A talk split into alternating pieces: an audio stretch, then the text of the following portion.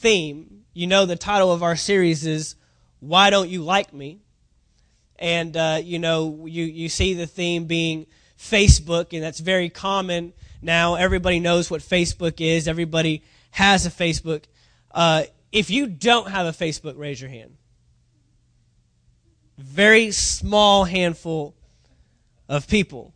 Just about, I mean, I, I, I could ask if you have a Facebook, raise your hand, and I'd get way too many hands to be able to see who doesn't. So we can reverse that question. It's an international icon. It's a universal uh, icon. And so now, uh, in our day and age, we know what it means to like something. Uh, you know, I don't do Facebook, but I have an Instagram account where you post pictures and it's works, I guess, kind of like Facebook. You have people that follow you and you follow other people, and you can do the same thing. You can like pictures. And you know, it makes me feel good when I put a picture up at the end of the day and I have 27 likes on a photo for whatever that's worth. And there's something that generates inside of you, and I want to tell you today that that feeling, as innate as it is, as deep down as it is, is given to you by your Creator. Because your Creator, when He made you, realized you need to be in connection to something else. Nobody doesn't, nobody wants someone to hate them. Nobody wants to be hated. Okay? As much as they may act like they don't care, I don't care who likes me. I don't care how many Facebook friends I have. I don't care how many likes I have on a, you know, as much as they put off on that, Everybody has a desire within them to be liked and to uh, belong to something. And I'm going to tell you that that's not wrong. You just have to be careful what you're driven by because if you're not careful, you will do something just to be liked. And you'll do something uh, just to uh, belong and be in a relationship. And that's where I want to go today because I feel what has happened and, and kind of where I started getting the urge to go into this series was uh, we are going to the wrong source for affirmation. Simply put, we have become more concerned with who likes us than remembering that God loves us. Last week we pointed out that the most important relationship you will ever invest in is the relationship with your father. Why? Because when you invest in that relationship properly, when you have this relationship in line, then you'll have these relationships in line. Where we get out of line with these relationships is because they don't properly tailor back to this relationship. We identified Jesus last week, and we saw that Jesus had a very tight, close relationship with his father. And because he had that type of relationship with his father, he was able to properly operate in relationships this way. Even when it came to natural family members, even when it came to blood. I mean, there was one time he was preaching in a house full of people and uh, they came in and said, Hey, your, your, your brothers and sisters, your mom, they're, they're standing outside. They want to see you. And he makes this statement. He says, Who is my brother? Who is my mother? Now, he's not denouncing that he has blood family. Because now you're looking and you're, you're thinking, wow, Jesus was a cold figure. Jesus really didn't care about his family. He didn't really care about his relationship. No, he cared about his relationships on earth, but then he makes this statement. He says, Those who do the will of my Father, that is my mother, that is my brother, that is my sister. He related the relationships that he held on earth back to the relationship that he ultimately had with his father. That was the relationship he placed the most interest in. Uh, that was the relationship he invested the most in. He was constantly praying and communicating with his father. He was getting up early before the, but before anyone else got up. You read those verses and you have to understand that back in Jewish culture, the day began at around 5 a.m. And it was saying that he was getting up hours before that. So he's up, you could go anywhere from 1 to 4 a.m. in the morning. he's up communicating with his father. Then he goes and then he spends all day with people. You ever noticed that Jesus never prayed for anybody? He never prayed for anybody. He just commanded things to happen.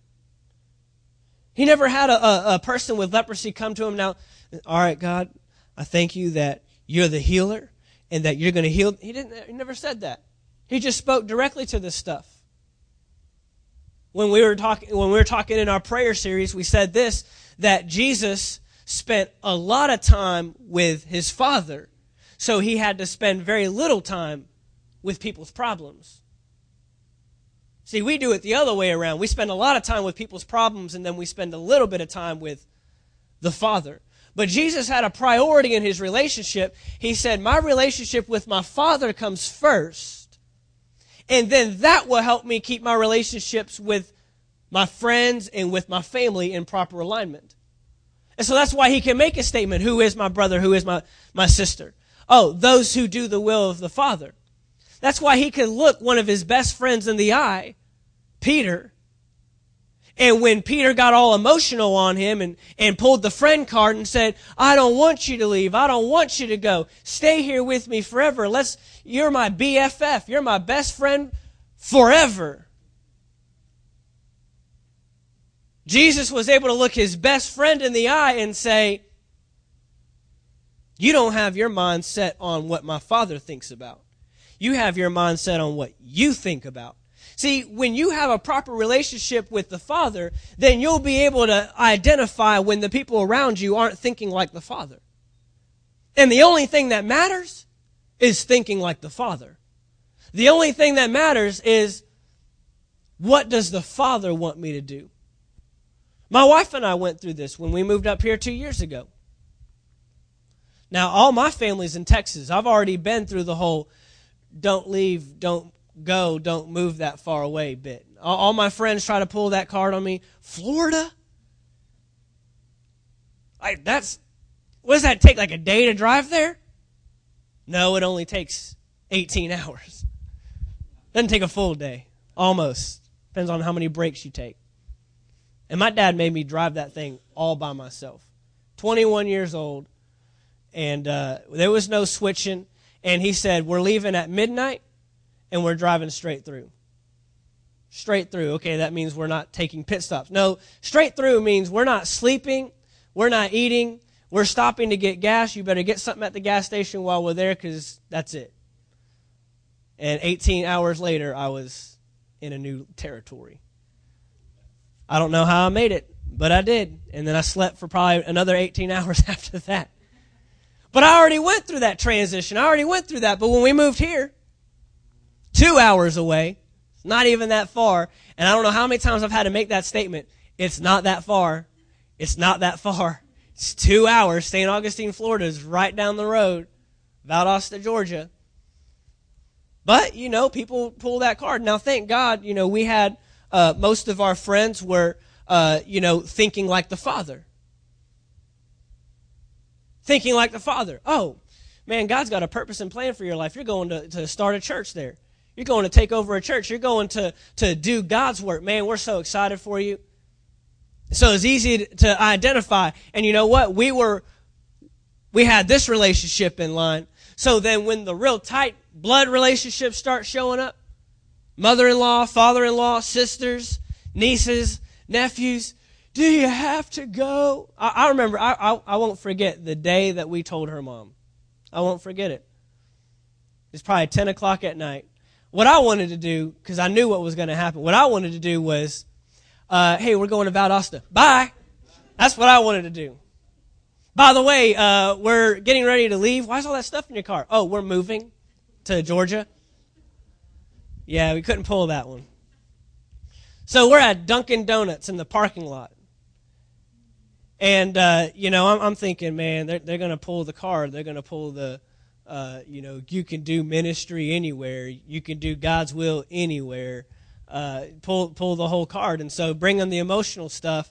And uh, Camden at the time, he was uh, January, he's about eight months, eight months old. And so the first thing they say is, Can you leave Camden? Sure. Okay, I see where it is. I'm not even concerned with what you're thinking now. That's all they're thinking about is the new eight month old grandbaby. That's all they care about. So we've been down that road where I have to learn how to stay in line with this relationship.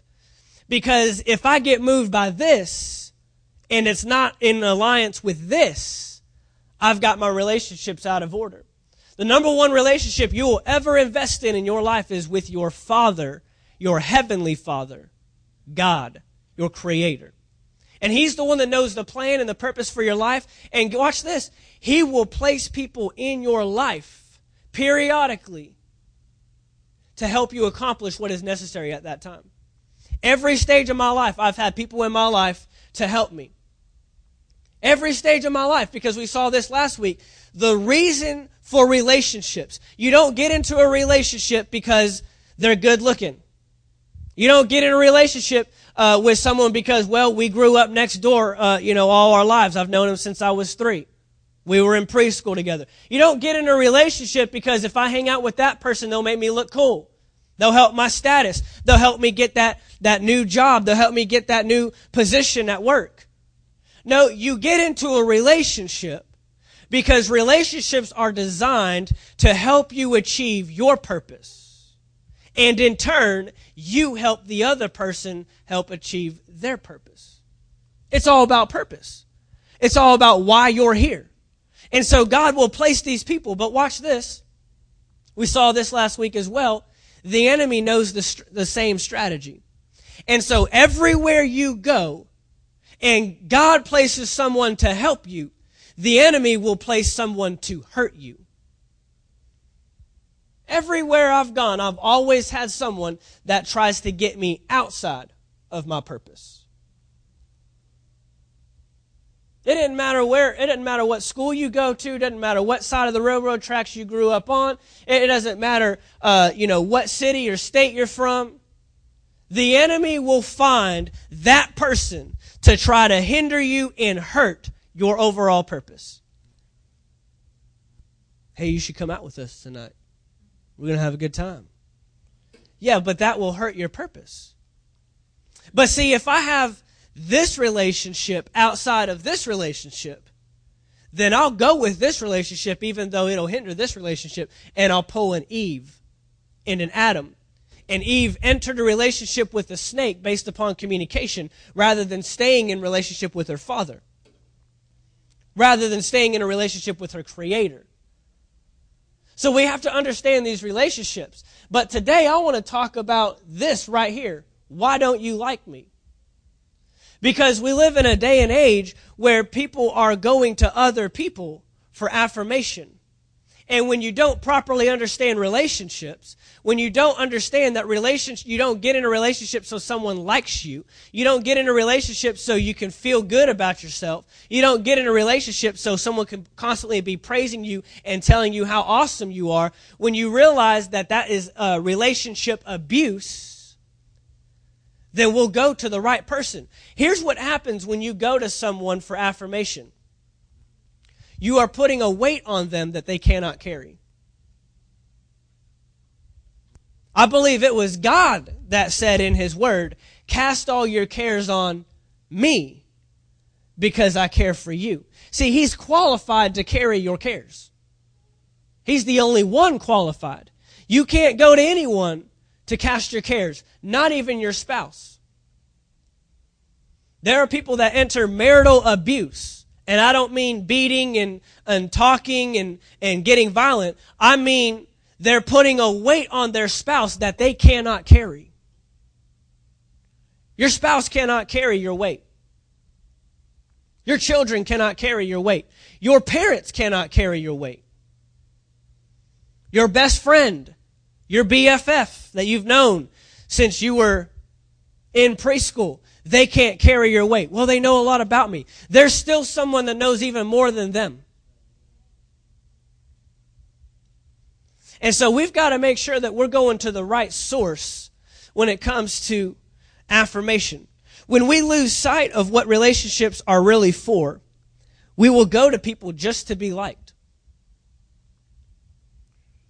We'll end up in a relationship with someone just because they like us, just because they talk about us, just because they praise us. And that is an improper use of a relationship. Look at Matthew chapter 3.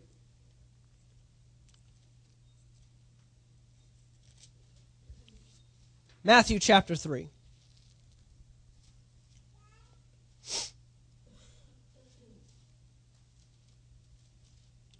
Matthew chapter 3 and verse 16.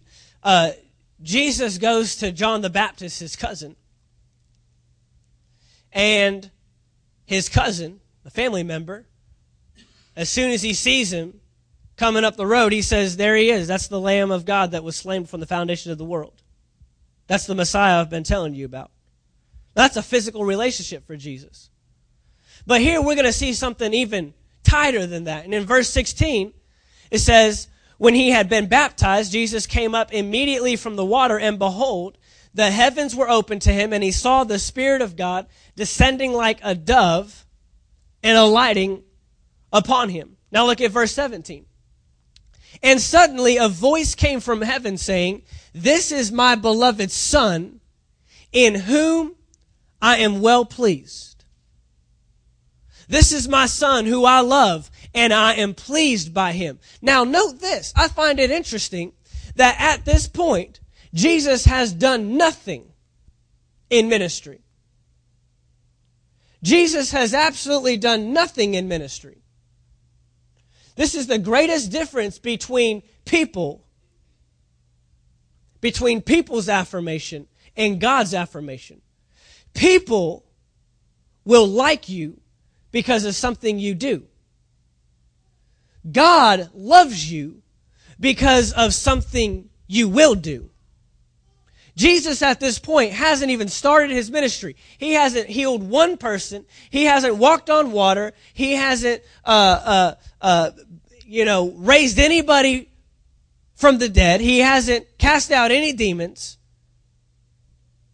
He hasn't even preached yet.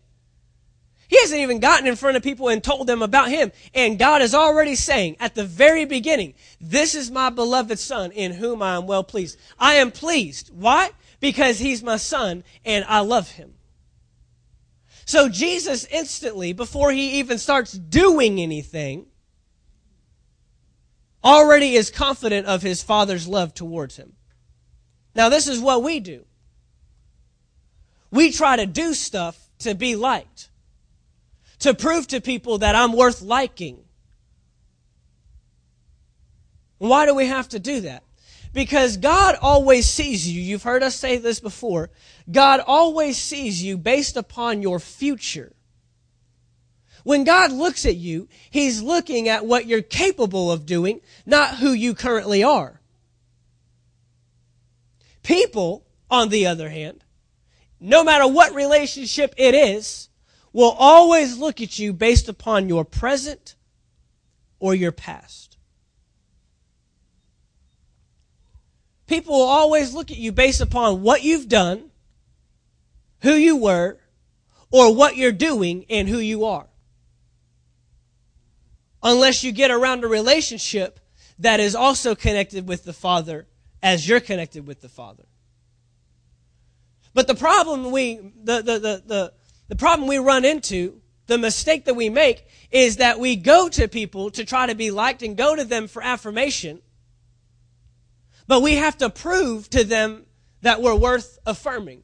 We have to prove to them that we're good enough. You will never have to prove to your Father, your Heavenly Father, that you're good enough. I know people to this day that are, have been spending their entire lives trying to prove to their parents, trying to prove to their teachers, trying to prove to their friends, trying to prove to uh, their family members that they are good enough. Grown adults They live their life based upon what someone else thinks of them. And we have to live our lives as believers, as citizens of the kingdom of God. We have to live our lives in remembrance that the most important one already loves us.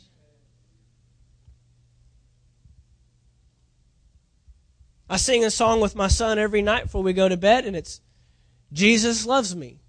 This I know. For my Bible tells me so. What am I doing? I'm affirming to him that no matter what anybody else ever says about him, Jesus loves you. When you get that down, you won't run to other people for affirmation.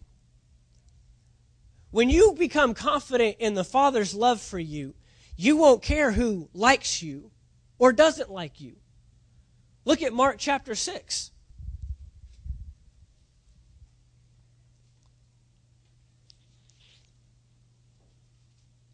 Mark chapter 6. Jesus did not grow up as a people pleaser. Jesus did not operate his ministry as a people pleaser. Well, well, he loved everybody. He loved them so much that he wasn't moved by them. See, sometimes, uh, you know, we have to redefine love in today's age. In this world today, uh, see, to everything in God's Word, there is God's definition and then there's the world's definition. And we have to learn what God's definition is. We got to learn what God's definition of truth is. We have to learn what God's definition of peace is. We have to learn what God's definition of love is. And we define love as, uh, you know, uh, being patient with people and uh, you know, letting them do whatever and just hoping that they get it right. But that's not God's love. God wants to see people get it right so much that He's not moved by what they do. Jesus loved people so much that He wasn't moved by them. You'll see times in the Bible where cities and uh, uh, regions would beg Him to stay in their area. But He wasn't moved by that. You know how many pastors would be moved by that today? Don't go. Don't stay. I mean, don't, don't leave us. Stay right here. We love you. But Jesus knew there was going to be a day when he was going to have to look at his own 12 disciples and say, You going to go too? In ministry, we're taught uh, people don't love you. They love your anointing. So you, you don't love me, Mark. You love the anointing that is on Pastor Mark. It's the, uh, without the anointing, I'm nothing. I'm just going to tell you right now. You know, I kind of joke with people because I'm a shy person. I would, I would consider myself a shy person. But the people that have come to know me, now if I tell that to my parents, are like, duh, yeah, you've always been like that. You, you're always hiding behind someone's leg, and, you know, that was you. But people that know me now know me as more confident and bold. There's only one reason for that the anointing. One of the things that I, I hate the most is initiating conversations and meeting new people. I'm all right with four and no more, man. I'm good with us. I'm all right with that. But I love meeting new people and I love initiating conversations and I can carry a conversation. They don't have to say anything to me. But it's just the anointing. Because without the anointing, I'm none of that. Without any of that on my life, I'm none of that. So you don't love Mark. You love Pastor Mark. Well, see, they love Jesus. They love Jesus until he started talking about division. They loved Jesus until he, until he started talking about, uh, you know, uh, uh mother's going to be separated from daughter and father's going to be separated from son and they're going to be at war with each other and, and they're thinking what are you talking about man? They loved jesus until he had something to say that changed how they felt about him. But he knew that his father wasn't going to change how he felt about him and as long as he stayed in alignment with his father, he didn't have to worry about anything. But see, there's a thing that's going on in, in, in, in our world today where the only thing that we're concerned with with God is just him loving us. And we know that he loves us no matter what. Uh, we throw out that term unconditional love, and that means that he loves us no matter what we do, no matter who we were, no matter what we have done. But when you read your Bible, you'll actually find that there's a lot in there about how to please the Father. See, there are times where my son may not please me. I still love him. But I want him to do what I tell him to do, and therefore I'm pleased by that. And there's things throughout the Bible that says this pleases God. And so we've got to be more concerned with pleasing God than pleasing people. If you become a people pleaser, you will ride a roller coaster that will never satisfy you. I'll just go ahead and tell you right now. If you live your life trying to please people and satisfy what they, they'll run you around the block, man. You'll be up one day and down the next. You won't know because that's what we do. That's how we, as individuals, as human beings, live. We're up one day and we're down the next. And one day we're happy with someone, the next day we're not happy with someone. And if you ride that roller coaster, you'll live the rest of your life in just a, a frantic mess. You'll never be satisfied by that. But no, God wants us to operate by pleasing Him. And you'll find out that if you live to please your Father, then you'll satisfy people even though it might not seem like something that would satisfy them. There's times as a pastor that I have to have communication with people that I don't want to have communication about. But I have to think this way first. Because if I think this way, then I'll get what God wants me to give to them. That even though it may, even though it may correct some things, even though it may be kind of hard to hear, ultimately it's what they need to hear to receive the greatest benefit. All I know is I want to be of the greatest benefit to my friends, to my family, and to every relationship that I have on this earth. I want to be fruitful in those relationships. In Mark chapter 6 and verse 1, it says, Then he went out from there and came to his own country, and his disciples followed him.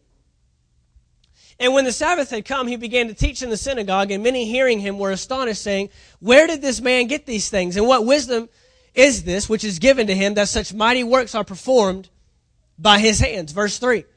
Is this not the carpenter, the son of Mary, the brother of James, Joseph, Judas, and Simon? And are not his sisters here with us? So they were offended at him. We're going to take a, a service during this series, and we're going to specifically talk about offenses. Because I'm going to tell you right now, you will have an opportunity with everybody in your life at some point or another to become offended. It's automatic, it's inevitable. It's one of the number one weapons the enemy uses in our lives to divide relationships. Again, the enemy knows, the enemy knows if you get in the right relationship, you will damage his kingdom. But if you can get in the wrong relationship, you'll damage God's kingdom. And so he knows if I can break up these relationships, if I can put a wedge in there, if I can separate something great, then it will produce nothing. So we'll take time to talk talk about offenses. But here, what I want to point out is Jesus went back to his own country, Nazareth. That's where he grew up. So now Jesus is back home with all the people that saw him as a little kid. Now he's back home with all the people that saw him go through high school. Now he's back home the, with the people that saw him grow up through his 20s.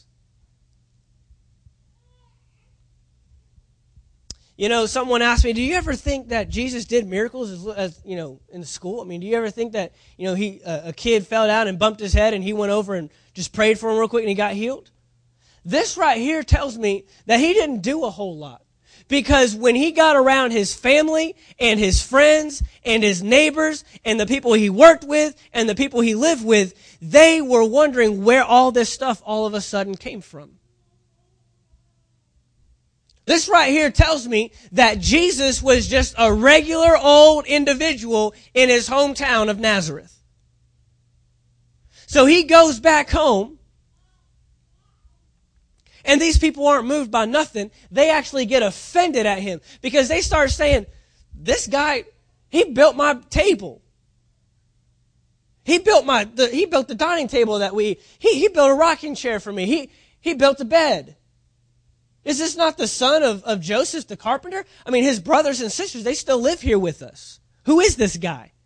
All of a sudden, he's going to start preaching to us. All of a sudden, he's going to start spouting off all this wisdom. All of a sudden, he's going to start doing all these miracles like he's something great. But Jesus was not moved by this relationship. He was moved by this relationship. Jesus was so confident in his Father's love, his Father's love that was shown to him before he ever did anything. Now he gets in front of his own family, his own friends, his neighbors, all his relatives, and they're actually seeing him do something and they still get offended at him. Now, most of us, we would have broke down. Oh, I mean, for sure, I thought my, my mom would have believed in me. For sure, I, you know, I, I thought my neighbors that saw me grow, for sure I thought that they would believe in me when they when I start doing all this stuff. But he wasn't moved by their response. Jesus was not a people pleaser. And he knew that he was sent there for a reason. Look at verse 4. But Jesus said to them, A prophet is not without honor except in his own country, among his own relatives, and in his own house. I'm going to tell you right now, some of the hardest people to win over when you, de- when you decide on a lifestyle change will be the ones closest to you. Why? Because they know the most about you. The hardest ones you'll have to win over are the ones that know the most about you. Your parents your friends. I mean, if you were one that ran a certain type of life and then you got saved and you went to your friends or went back to your family and said, Hey, I, I got saved. I received Jesus. I'm a different person. You know what they're thinking. Okay. We'll find out Saturday night. We'll see how much of a changed person you are. They don't buy that stuff. They're not thinking that way. But if you get around someone that can now see you the way your Father in heaven sees you, they're going to say, that's right. Amen. You, you are a changed person. You're a new creation in Christ Jesus. Old things have passed away. I don't remember any of those things because my Father doesn't remember any of those things. And those are the people you want to get around. I mean, I know people that have received Jesus, ran a, a, certain type of life before that, and then they go back and, and, they get discouraged because none of their family believes them, none of their friends uh, believe that they've really changed and are really different. And it's discouraging. But you can't be moved by that. You have to be moved by there is someone in heaven who loves me way more than anybody can like me. He's already given you the thumbs up in life. He's already said, I love you. You're a new creation. I don't even remember the stuff you did before. See, nobody on earth has that capability. Not even your pastor. I don't even have the ability. I have to rely on God's ability and I have to say, you're a new creation. No matter what I know about you, no matter what I see about you. That's what I tell people. When, when, when I counsel them, you know, uh, uh, you know, sometimes they, they get concerned that when I'm starting to preach on things that kind of hit on what we're dealing with with that individual, you know, the, what, did, were you preaching that because of me? You know, because of the meeting that we have? I tell them, I don't think about that stuff. The second we leave this meeting, the second we leave this uh, counsel, that's I don't look at you that way anymore. I don't walk in the door and say, "Oh, there's that person, that, that thing that used to do." Yeah, we met, but you know, we'll see. I don't do that. Why? Because I think in line with my father. I think in line with your father. And if your father can forget it, so can I. The Bible says that if uh, we can't forgive others, we won't even be forgiven.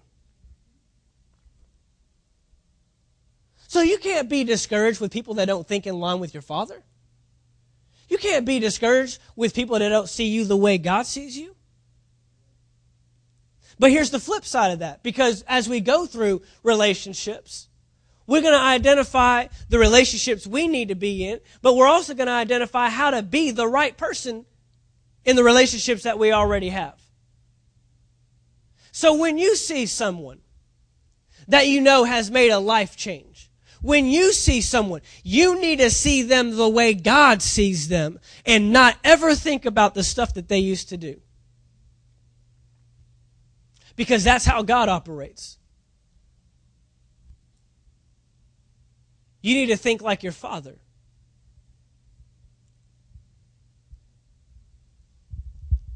As parents, it's real easy to look at our children and think about all the messed up stuff. Because again, we see it all. When you get around people that you see everything about them, it can be difficult to see past all that. But if you want to see them the way God sees them, you have to get them to repent. Get them to move towards forgiveness and asking for forgiveness. And the second they do that, it's as if, how many relationships have we torn apart because we bring up people's stuff? How many relationships have we torn about because we keep going back and saying, well, man, you used to do this. I mean, there was this one time you hurt me. There was this one time you said this. There was the one, you know, you used to be this kind of guy. How do I know you're not doing? When we do that, we're operating like the devil. Because that's what the devil does. The Bible says, Romans chapter 8, verse 1, there is, therefore, now no condemnation for those who are in Christ Jesus.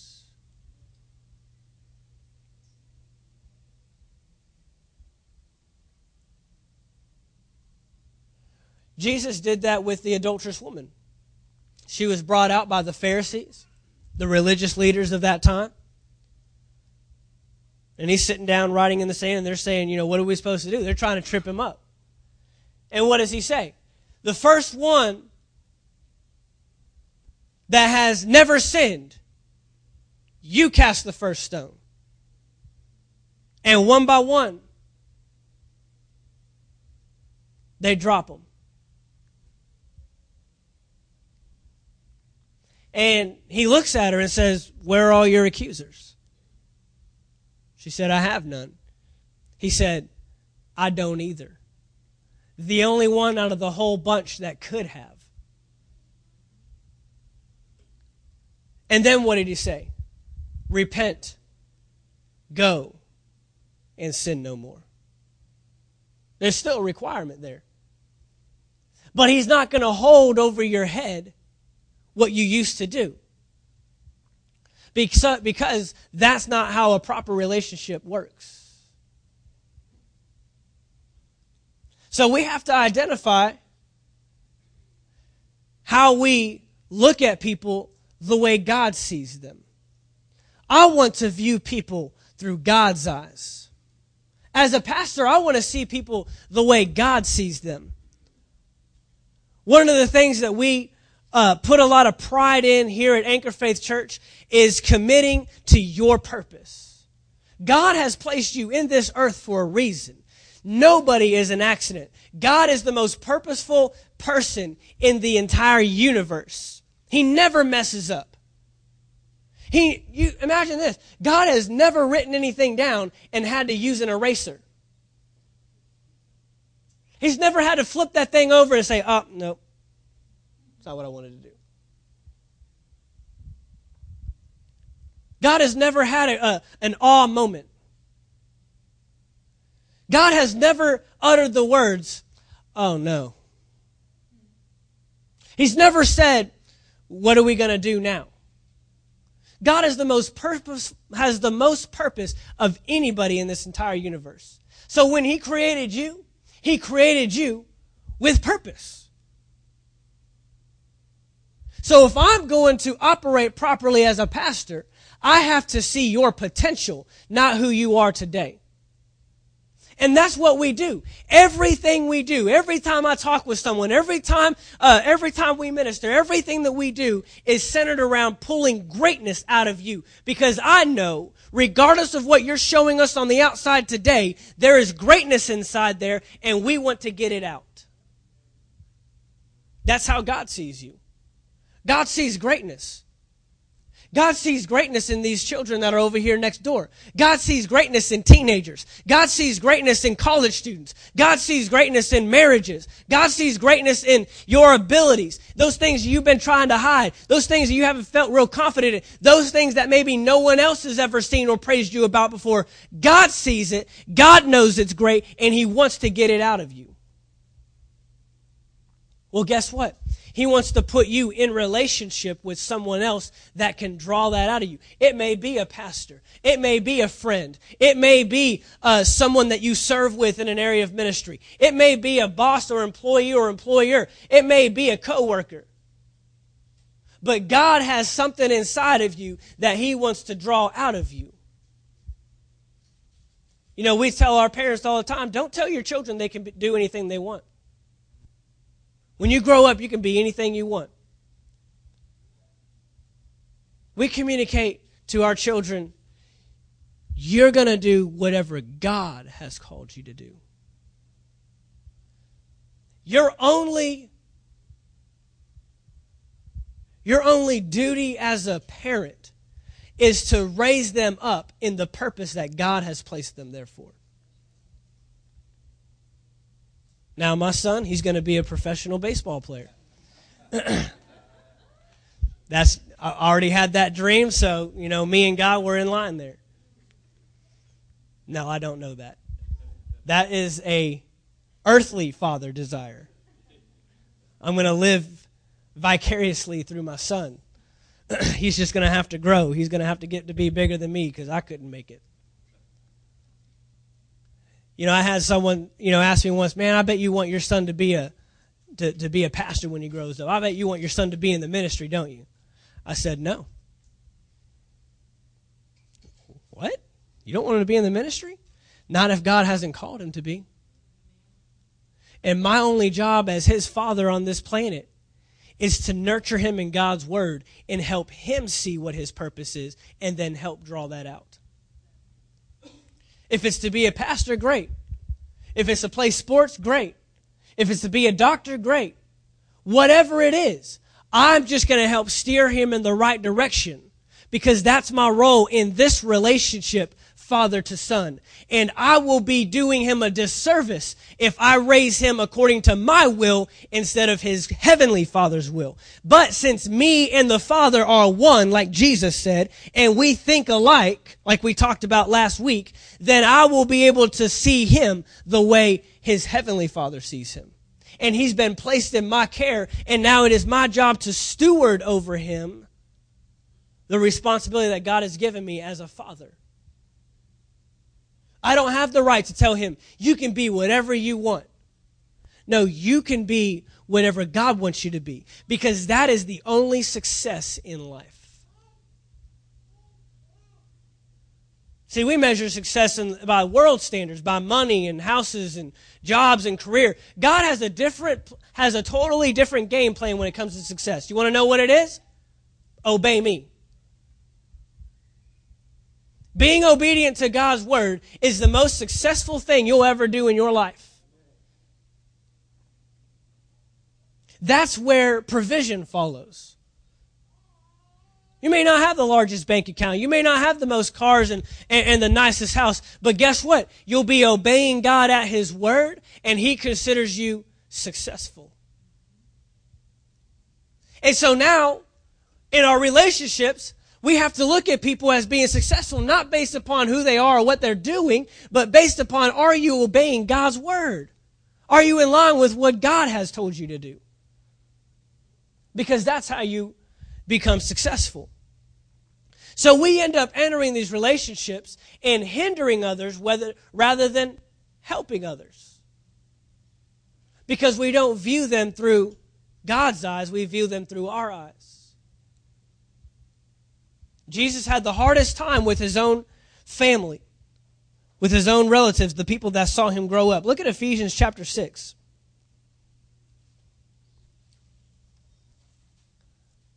I don't know about you, but I want to be a God pleaser. I want to live my life pleasing God. Because if I become concerned with pleasing God, then I will satisfy my relationships with others. But you know what? That might mean telling someone something that I don't think they want to hear. That might mean having to bring up something that I know that this could potentially hurt our relationship, but I'm not worried about the relationship. I'm concerned about the person. So I'm not going to tell them what I think they want to hear. I'm going to tell them what they need to hear. Ephesians chapter 6 verse 5, bondservants be obedient to those who are your masters according to the flesh, with fear and trembling and sincerity of heart as to Christ. Starting with verse 1, he's identifying how to operate in relationships. And we'll go deeper into this later on. It starts out with uh, children, obey your parents in the Lord, for this is right. And he goes down the list. But here in verse 5, he says, Bondservants, be obedient to those who your masters. Go to verse 6. Not with eye service as men pleasers but as bondservants of Christ, doing the will of God from the heart, with goodwill, doing service as to the Lord, not to men. Verse 8 Knowing that whatever good anyone does, he will receive the same from the Lord, whether he is a slave or free. God is saying that when you're operating in a relationship, obviously here he's talking about the employer employee relationship. When you operate in that relationship, the best way you can operate there is remember that you're ultimately serving me. If you live your life to please the Father, you'll please people. You'll please people in the sense that you'll be giving them what they need. When you go to your job and you're just going based upon what you think they deserve of you, then you're selling them short. But when you go to your job on Monday morning, as crazy and hectic as it may be, and you serve at your job the way that you would serve your heavenly Father, now you have just satisfied this relationship because you've satisfied this relationship. See, when you keep the relationships in priority, it helps everything else flow properly. Look at Colossians chapter 3.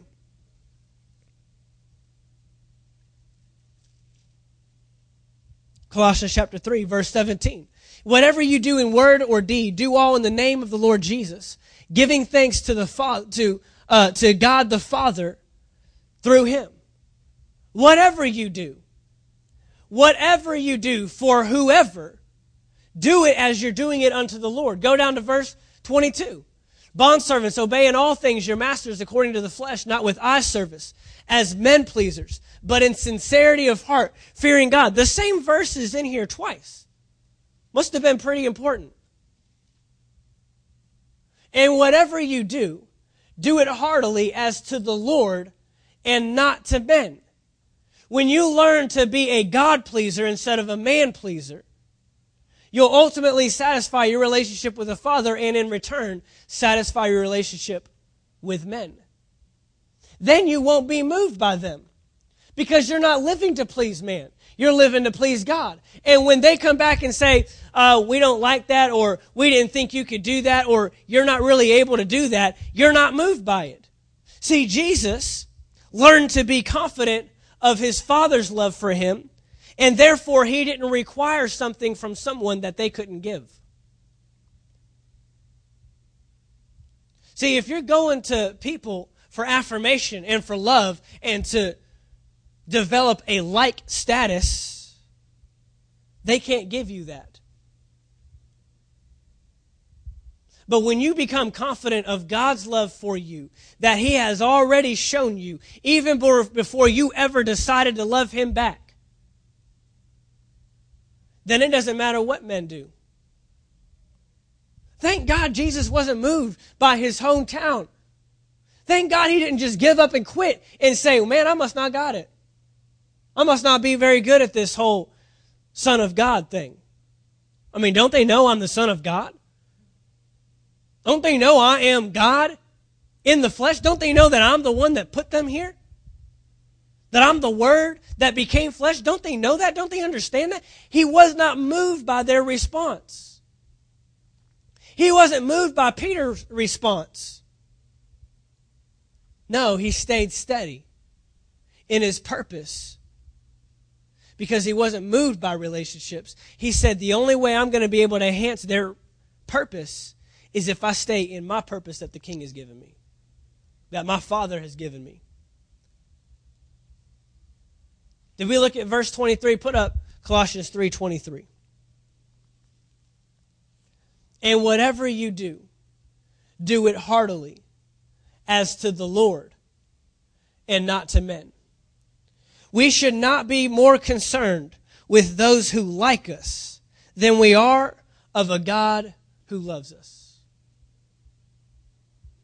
If our main concern in life is who is liking us and what is our status and uh, going to people for affirmation, look, if you're moved by that, one day they'll like you and the next day they won't. One day they will be all for you, and the next day they'll be behind your back.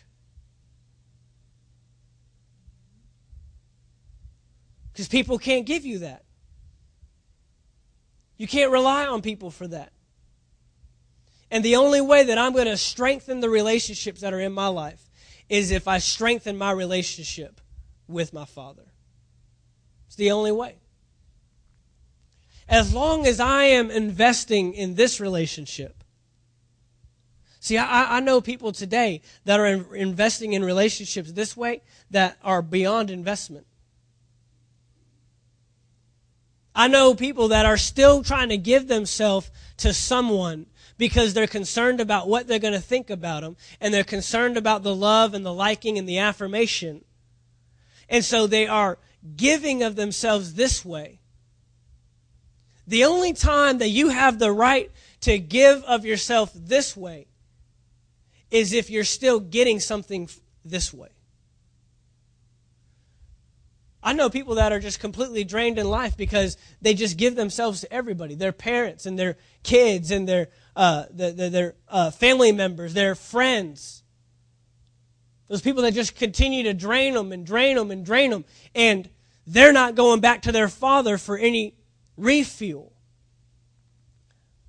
See, Jesus dealt with those kind of people. Jesus dealt with the people that were hard to deal with. Jesus hung out with the people that were hard to hang out with. Jesus hung out with the people that nobody wanted to hang out with. But you know who he hung out with the most? His father. And so he was always staying replenished. And he was always staying connected to his source. Because if people are your source, they will drain you and they will wear you out. But God won't drain you. God will give back. And then when you begin to identify the relationships that give back, that is a fruitful relationship. Relationships are a two way street. They should never operate, operate just one way. Relationships should never be, I'm just giving, giving, giving. You're just taking, taking, taking, and I'm not getting anything in return. But we have to be able to identify. We have to be able to operate in relationships this way, only in alignment with our relationship with our Father. God has a great pur- purpose for every person in this room. But we have to look at the relationships that we have. Are they hindering our purpose or are they helping us? Am I going to that person for the wrong thing? Because if I am, I'm abusing this relationship. If I'm going to this person just because, you know, they always talk good about me, they always have something good to say, but they're not really addressing any of the issues in your life that they see, then that relationship is in question. That relationship is now not operating at the highest level and is not becoming fruitful.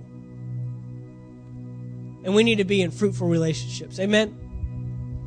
Father, we thank you for your word today. Father, we thank you that we don't have a need to be liked because we understand. We understand, Father, that you loved us before we ever loved you. You showed us a love that there's no way we could ever show that kind of love back. Father, we're in a ultimate debt to you because of that love.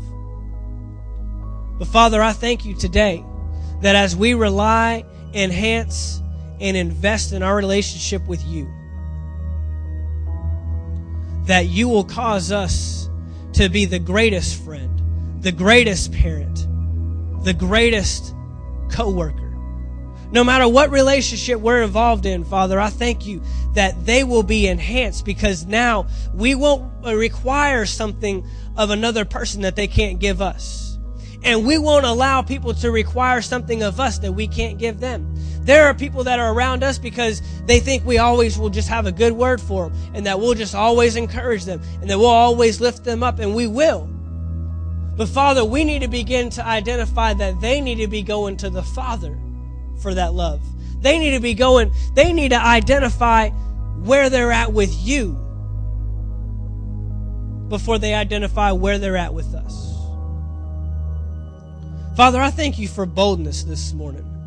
Boldness in the relationships that we do have so that we can be able to speak what needs to be said, not what people want to hear. That we can begin to operate in relationships